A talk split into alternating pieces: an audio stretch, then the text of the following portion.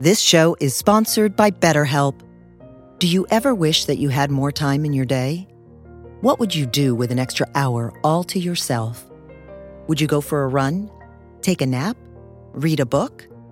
The possibilities are endless. Therapy can help you find what matters to you so that you can do more of it.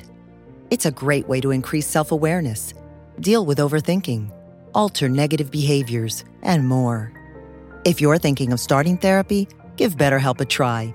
It's entirely online and designed to be convenient, flexible, and suited to your schedule.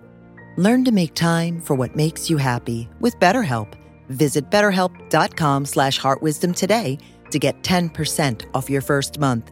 That's BetterHelp, H-E-L-P dot com slash heartwisdom.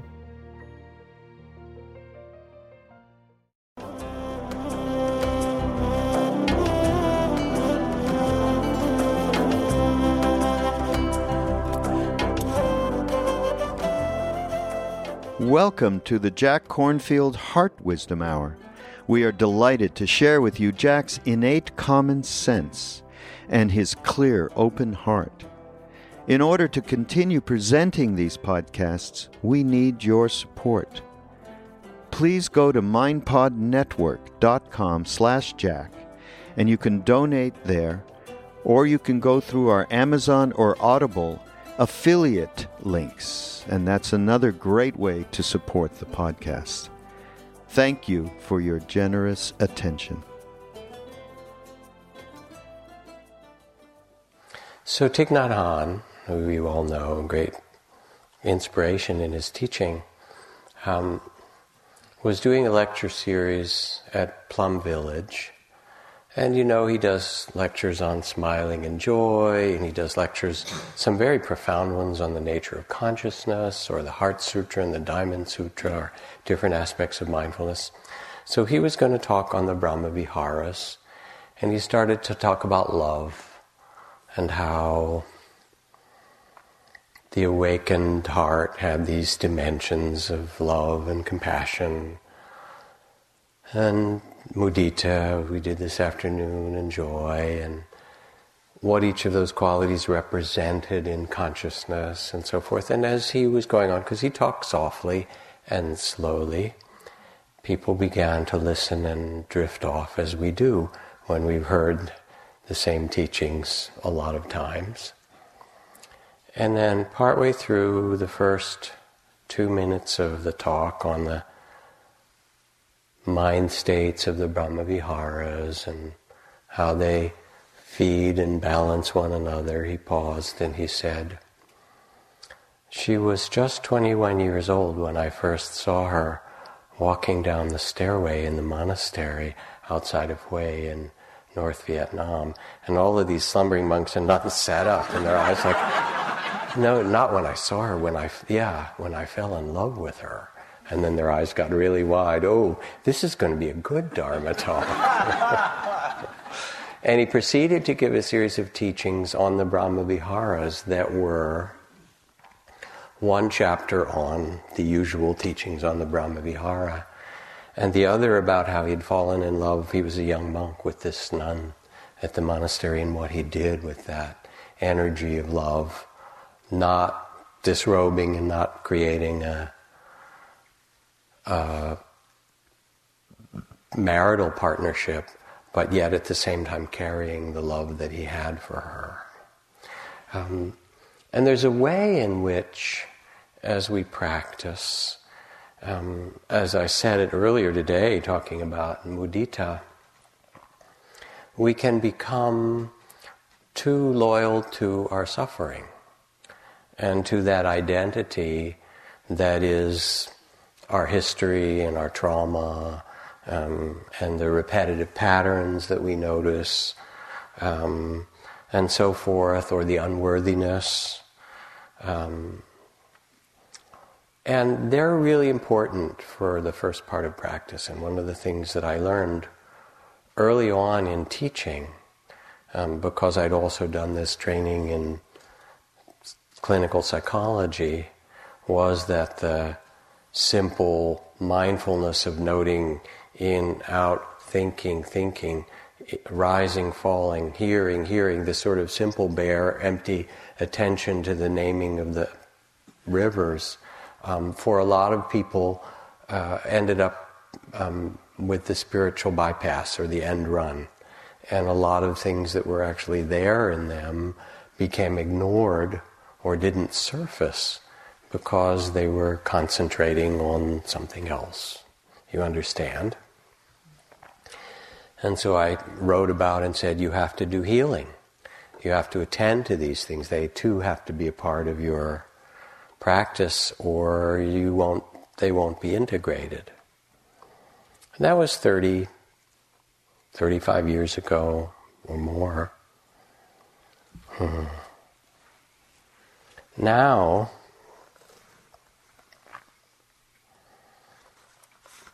the instructions from the Dhammapada that you've heard, where the Buddha says, Live in joy, in love, even among those who hate. Live in joy, in health, even among the afflicted. Live in joy, in peace, even among the troubled. Look within, be still, free from fears and attachments. Know the sweet joy of abiding in the way.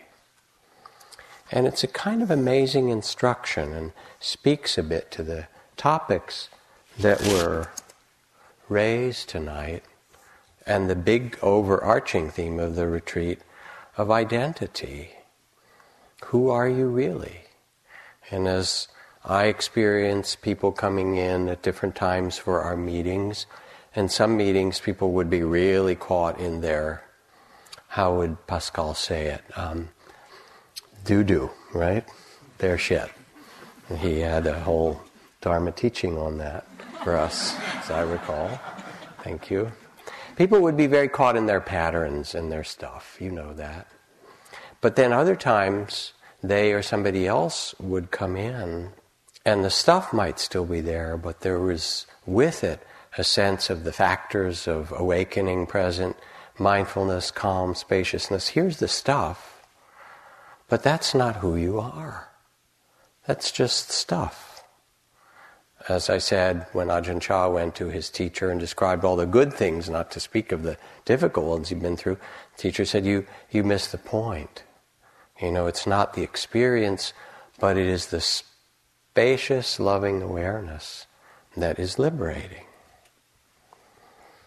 Many of you have heard the story of Jarvis Masters at San Quentin Prison.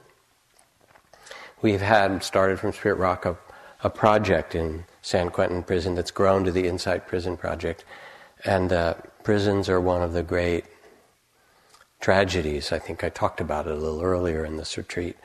Um, and crimes of our society, the prison industrial complex. And if you don't, haven't educated yourself to the billions of dollars of the industry and the way that it captures and grabs people to keep the prisons full, um, it is. Uh, it's extremely painful, and it, it's it's one of the great injustices of our culture. It's actually the reflection of the injustice and the racism and so forth. But anyway, here's Jarvis, who's there on death row, and had taken bodhisattva vows with Thrangu Rinpoche, um, and was out in the yard. He'd been doing his practice for some years. In the winter, in the yard at San Quentin. This is interesting because it really relates to this question of where you place your attention and identity. The yard in San Quentin is a kind of wild contrast because there's a chain link fence, razor wire, guard towers, people with automatic weapons pointed down at you, and through the chain link fence is kite surfers and sailboats and the Golden Gate Bridge. And so it's one of the most magnificent pieces of real estate in all of California. And it's beautiful on Mount Tam. And there's the guards and the guns and the razor wire, and they're both there. So it was a winter day, and the seagull had come to land in the yard because there were big puddles from the previous rainstorm and was splashing around. And the young man next to Jarvis reached down to pick up a big rock to throw it at the seagull. And if you don't understand that gesture, then you haven't been hanging out with young men lately, because there's the hunting thing that happens at a certain point. Um, and uh, Jarvis, without thinking about it, because of his vow of non harming, stuck out his hand. Don't do that. Well, you don't stop somebody bodily in prison like that. Everybody, not everybody, but a lot of people, you know, partly to preserve themselves, work out, buff, tattooed, you know, people who say, stay away from me, you know, it's a way of protecting themselves. And this young guy says, What are you doing, man? You know, and shouts at him, and the whole yard gets really quiet because something's going to come down you know, with that kind of conflict. And Jarvis turns to him and says, That bird got my wings. And the guy says, Huh? And, you know, kind of puts his rock down. If you're in trouble, say something really crazy like that, and it will help you a little insane. Huh? What do you mean? And Jarvis, as he put the rock down, just sort of smiled and stood up and walked away, and the seagull flew away. And for two weeks after that, people on the cell block and in the prison would go up to Jarvis and say, Jarvis, what'd you mean that bird got my wings? What'd you mean? And it's like a koan, right? And Jarvis would just smile and not say anything. But you know. And everybody who heard it knew somewhere in your being and in your spirit know, when he says, That bird got my wings, that they can put your body in prison. Or you can have the kinds of suffering that some of you have had in your past, but your spirit is free. And this is really the meaning of freedom. The freedom isn't the freedom of having pleasure and no pain, or birth and no death, or, you know, light and not dark, or you know, sun and moon or whatever, you know, of the opposites that you want, um, sweet and not sour, and so forth. Um, pleasure and pain, gain and loss, praise and blame. Anybody not have that? Raise your hand. You can be excused. so here we are. We're born into this amazing human incarnation of the dualities of joy and sorrow and praise and blame. And the freedom that's possible, the freedom that the Buddha invited you, he said, if it were not possible for this human heart to be free in any circumstance, I would not teach you to do so. But just because it is possible for you, it is your birthright. So I teach you. Live in joy in love even among those who hate. Live in joy, in health, even among the afflicted. It doesn't say there won't be hate or affliction or conflict or trouble and so forth. But it said this is what's possible for you, and it's part of what's possible in this beautiful training that we've done, that you've devoted yourself to. Now, somebody might raise their hand and say, Yeah, I did it, but I'm not sure it worked you know, maybe I should have taken a month in uh, St. Bart's, right, or Bermuda, or wherever you think it should have been. Um, some vacation, I'd be better off. I was in the Miami airport some years ago, traveling from one retreat to another, like like John spoke of being the pilgrim, Dharma pilgrim. Only he goes up to 18,000 feet in Mount Kailash. I was in Miami anyway. Well, um, and um, I'm walking through Miami airport, and this person comes up to me and says, Jack. And I say, Hi. I kind of look, do I know this person? He says, Do you remember me? I sat the three month course in um, 78 at IMS, you know. And I vaguely remembered him. Um, especially if you work with somebody as we do individually, those then there's there's some kind of be- beautiful bond that happens. And he said, You know, he said, I, I would have considered myself a failure in meditation. I had some experiences back then and I got into it, but then I got into, you know, the construction industry and I had this company and I did all these things and whatever and I really stopped sitting and I thought, man, you know, I've lost it. But last year I had a heart attack. And 911, they were wheeling me down the hall of the hospital on the gurney in the way to have emergency heart surgery. And the only thing that mattered and that helped was that practice. He said, I came back to my breath and body. I did a compassion practice. I was just there. He said, and it all came back in a moment because I'd spent those two or three months. Way back then, 30 years before, he said, I would have, you know, I would have thought that I'd lost it. Or, you, you know, that you, Jack, would have said, oh, you're a failure. But you're not failures. You may be slow.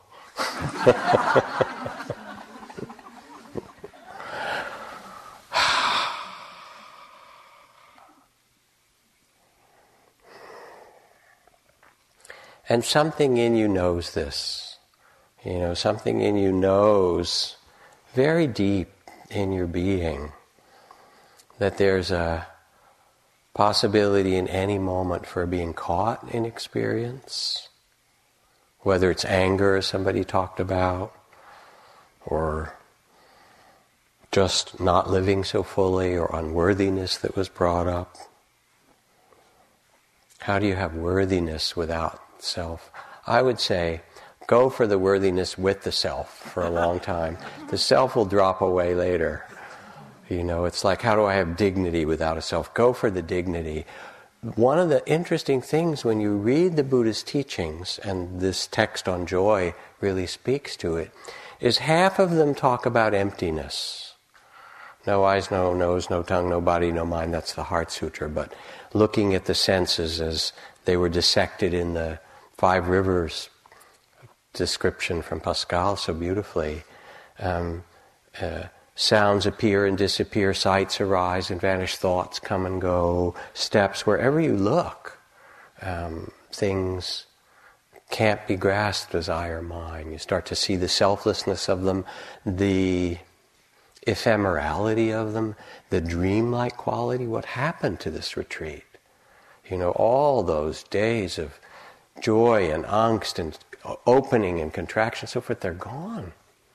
And every that's emptiness. You know, you want emptiness, it's here.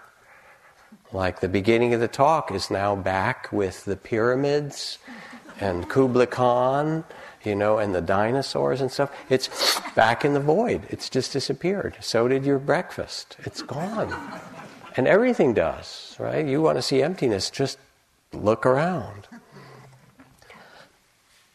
the Buddha opens us to see that so we don't hold on. And half the texts are about that letting go. But the other half are about dignity, calm, courage, uh, presence, justice. There's a whole series of texts about what it means for a human being to treat another person with respect. And buried over and over in the teachings that you would say vipassana or emptiness or, or whatever, woven together with it are the stories of the respect for each being. The respect for the woman at the well, that beautiful story of Ananda offering, you know, asking for water and her saying, I'm too low born to, I'll pollute you with my touching of your food. And he said, I didn't ask for your, your caste or your class or your. I just asked for some water, lady. You know, and she falls in love with him. You heard that story. I think you know that story. But there are many like it. In the first seven volumes of the preserved teachings, which are the Vinaya, oh, it's the rules for the monks and nuns, a good part of them are about respect and justice and what's honorable in treating one another well. So there's dignity, there's justice, there's respect, there is calm, equanimity, steadiness, there's the image of the awakened one, you know, and they're not slouches. I mean, you look back here, the backup we've got here, and here's the Buddha. He's very, you know, upright and present, touching the earth. And then, of course, we felt a great absence, and we had a Kuan Yin for a while, but the particular Yin we had was a little bit androgynous looking, and we needed something that I thought felt a little more like it carried the feminine in a more visible fashion, as you may notice. And so Ida Bagus Oka, who was a priest in Bali and one of the foremost, um, beside being one of the high priests, was also one of the foremost artists in Bali, who was a friend. I said, Can you make us a representation of the awakened feminine? This is Prajnaparamita, which means she is the mother of the Buddha and the embodiment of the awakened feminine. And voila, a couple of years later, shipping crate comes and here she is. So, with emptiness, as we get emptier, more spacious, more open in some way, there also comes a sense not of self as some small sense of self, but rather of the beauty of the awakened mind and heart that is um, dignified, worthy, um, gracious, and generous, that finds joy or freedom as Jarvis did no matter what. And this is your birthright. And so, yes, these other things come. Anger will come. Half the time, anger comes really because you're hurt or you're afraid. And if you notice when you become angry, um, and you feel underneath it, like any of these patterns that keep repeating and coming back, if you drop from the thought pattern down into the body and into the feelings, you start to notice, well, under feel the anger, okay. I had a lot of anger in my practice because I had a great well of it unexpressed from my childhood because my father was so violent and angry I was never going to be like him. And I stuffed it all. And then when I started to meditate, it all said, Hi, remember me? You know, all came out. But if you pay attention to anger and get curious, the Greeks call anger a noble emotion because there's a certain clarity in it. It seeks for justice in some way. But underneath it also, there is often a sense of hurt or wrong or betrayal or fear. Angry because you're afraid not what's happening, but it's going to get worse or it will hurt you or someone else. And then if you can pay attention to that and speak or act from that place, which is a different kind of intention, then you can address the very same situation without fueling it with more anger, but saying, this is, this scares me, or this hurts, or this feels like it will hurt someone else, or this seems really wrong, it's hurtful, let us do something about it. And all this comes from the training that you've been doing of presence, of loving awareness, of allowing yourself to sit when the storms and the, you know, the spring blossoms and then the, you know, Alaskan cold, or it's not that cold, but it got cold again, and it was warm and it's cold, and, and, but that's just the outer stuff. You know what I'm really talking about.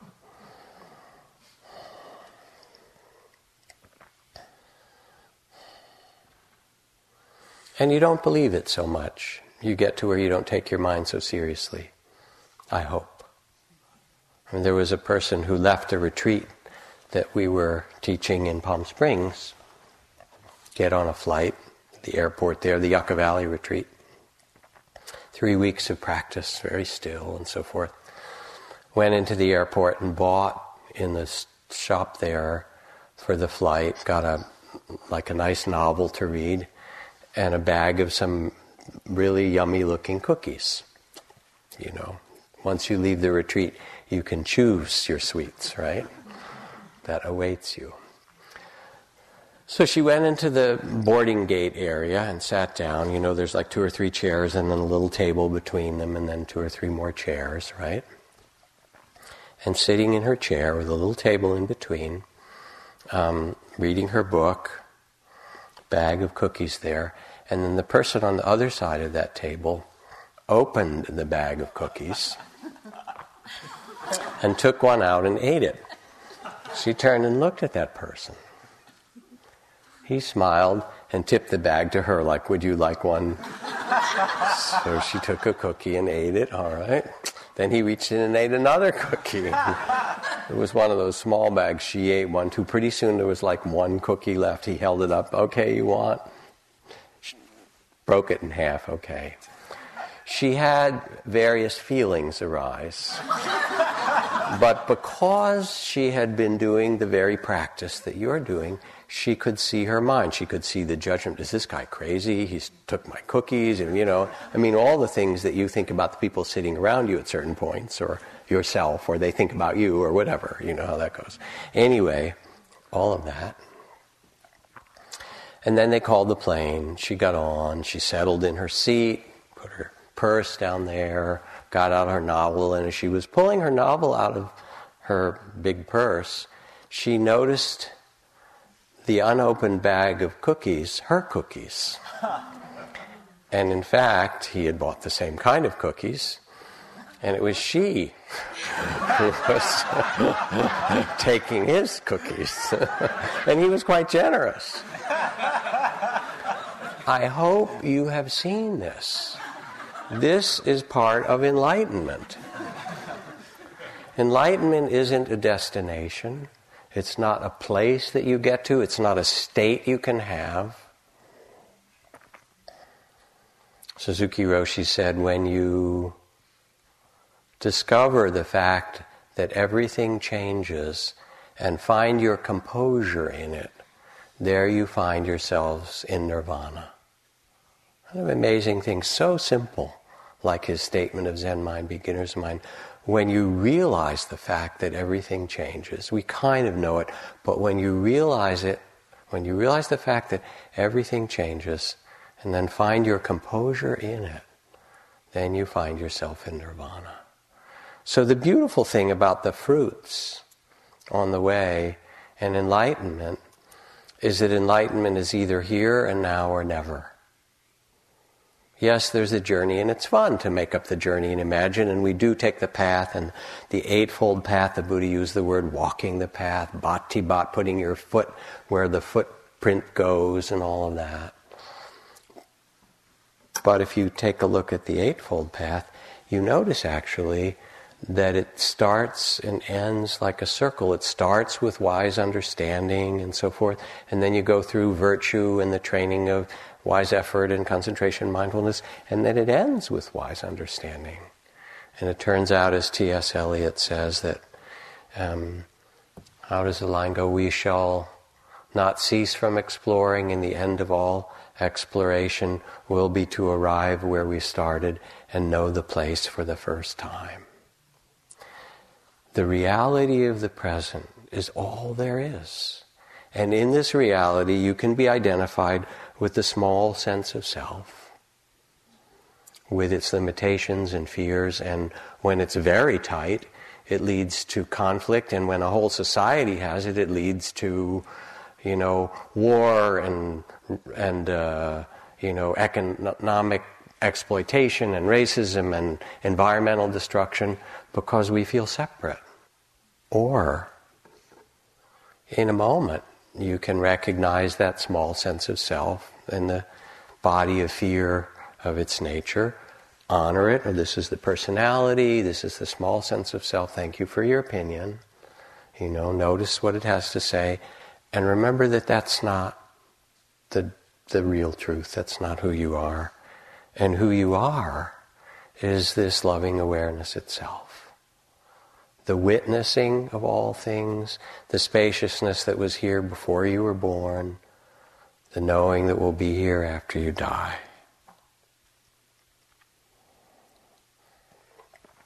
Now, somebody mentioned creativity.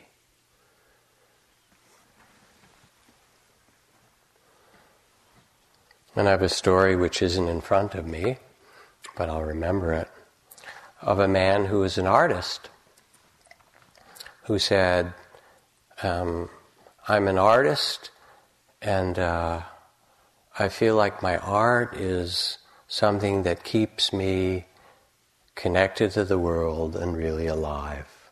And we all have in us some creative impulse. He said, But I was in the hospital recently. My wife, who was pregnant, had complications at the end of the pregnancy and was rushed in for an emergency cesarean section. And when the doctor was headed in to do the emergency surgery, I introduced myself. I told him I was an artist and a, you know, a creative. The, my creative life was what I spent my time doing. He said, "Oh, I wish I'd been an artist. I actually wish I'd been a musician. That's what speaks to me." And then he went in, came out a bit later with the joyful news that he said, "My wife had delivered this beautiful baby girl. Everything was fine." And as he was telling me this, one of his colleagues walked up and said, Excuse me, doctor, it was an honor to be there for this cesarean with you. You just performed beautifully in there. And one of the nurses, someone, he said, Thank you. And then I looked at him and I said, All right, you know, because of the emergency, you've just saved my wife's life. You brought another child into the world. One of your colleagues say it's an honor to work with you. Your work is so beautiful.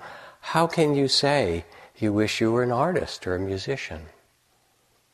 And he nodded and said, Yeah, it went pretty well in there, he said. And I know why, too.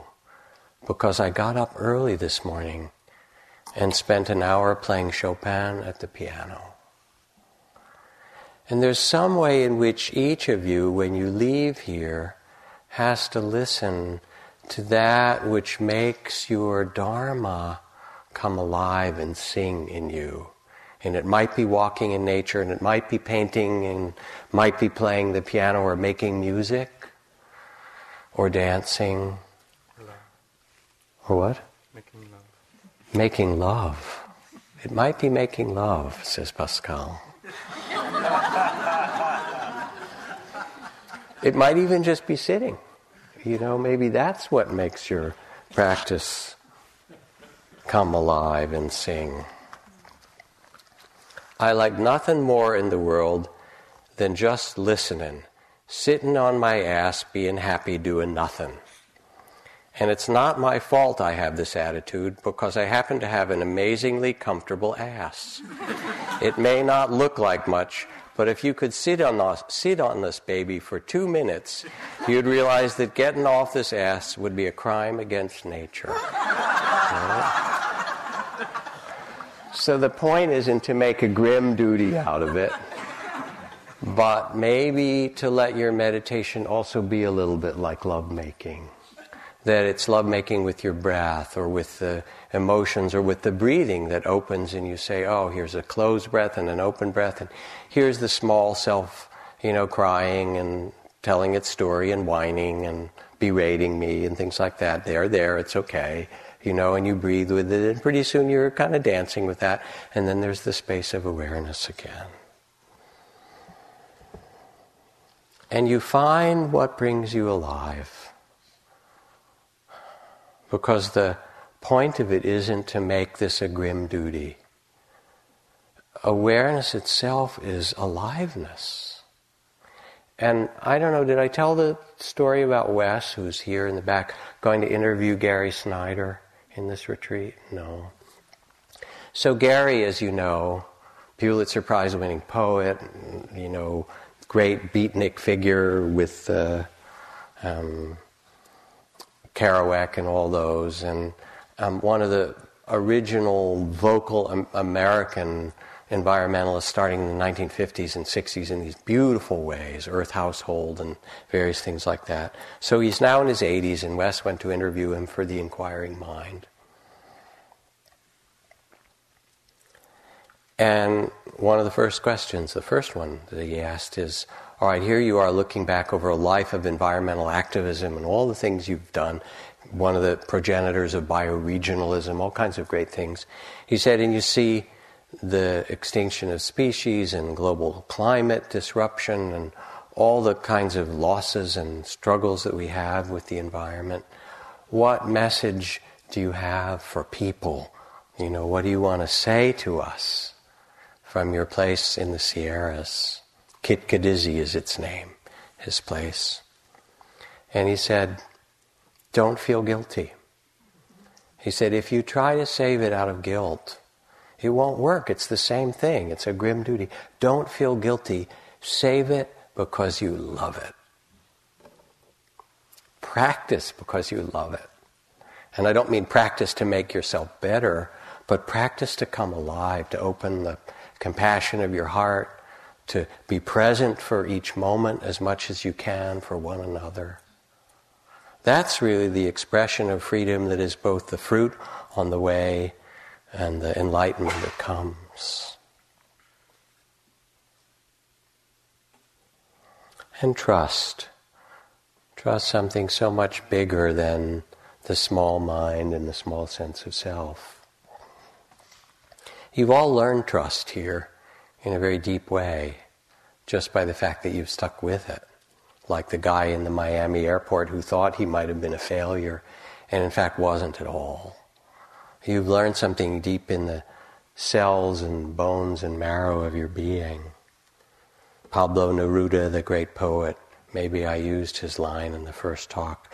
You can pick all the flowers, but you can't stop the spring. There's some inviolable beauty and joy and life force in the human spirit that waits for the littlest bit of rain to poke itself up through the cracks in the sidewalk, you know, to stop the person who's going to throw the rock at the seagull, to express what is your birthright, your beauty, your true nature. And it's not some big self conscious thing, and you don't go back, okay, now I completed two months or a month, and I'm a yogi, and tell everybody. Spare them. they don't really want to know, for the most part, anyway. They wouldn't understand. Okay, I'm going to talk about the aggregates, the rivers, you know, or I'm going to talk about whatever it happens to be emptiness. There you go. Uh-huh. Or tell you what happened in the middle of my retreat. They don't want to know. You know, and if they ask you a bunch, then you can say, It made me happy. In some way or other. And then they shut up.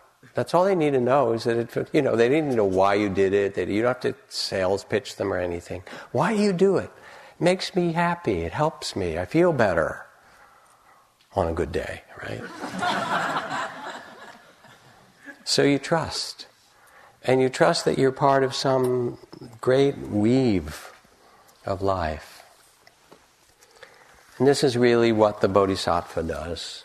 The Bodhisattva is the name, as you know, for a Bodhi, a compound word. Bodhi is liberated, and Sattva is a being committed to the liberation of all. So beautiful to take Bodhisattva vows, like the Shantideva ones that the Dalai Lama takes every morning. May I be a bridge to cross the raging stream. May I be a boat. May I be a path for those to cross the flood. May I be a lamp in the darkness. May I be food for the hungry and medicine for the sick and a tree of miracles for all who yearn. May I be a resting place for the weary, an illumination for those lost in the dark night.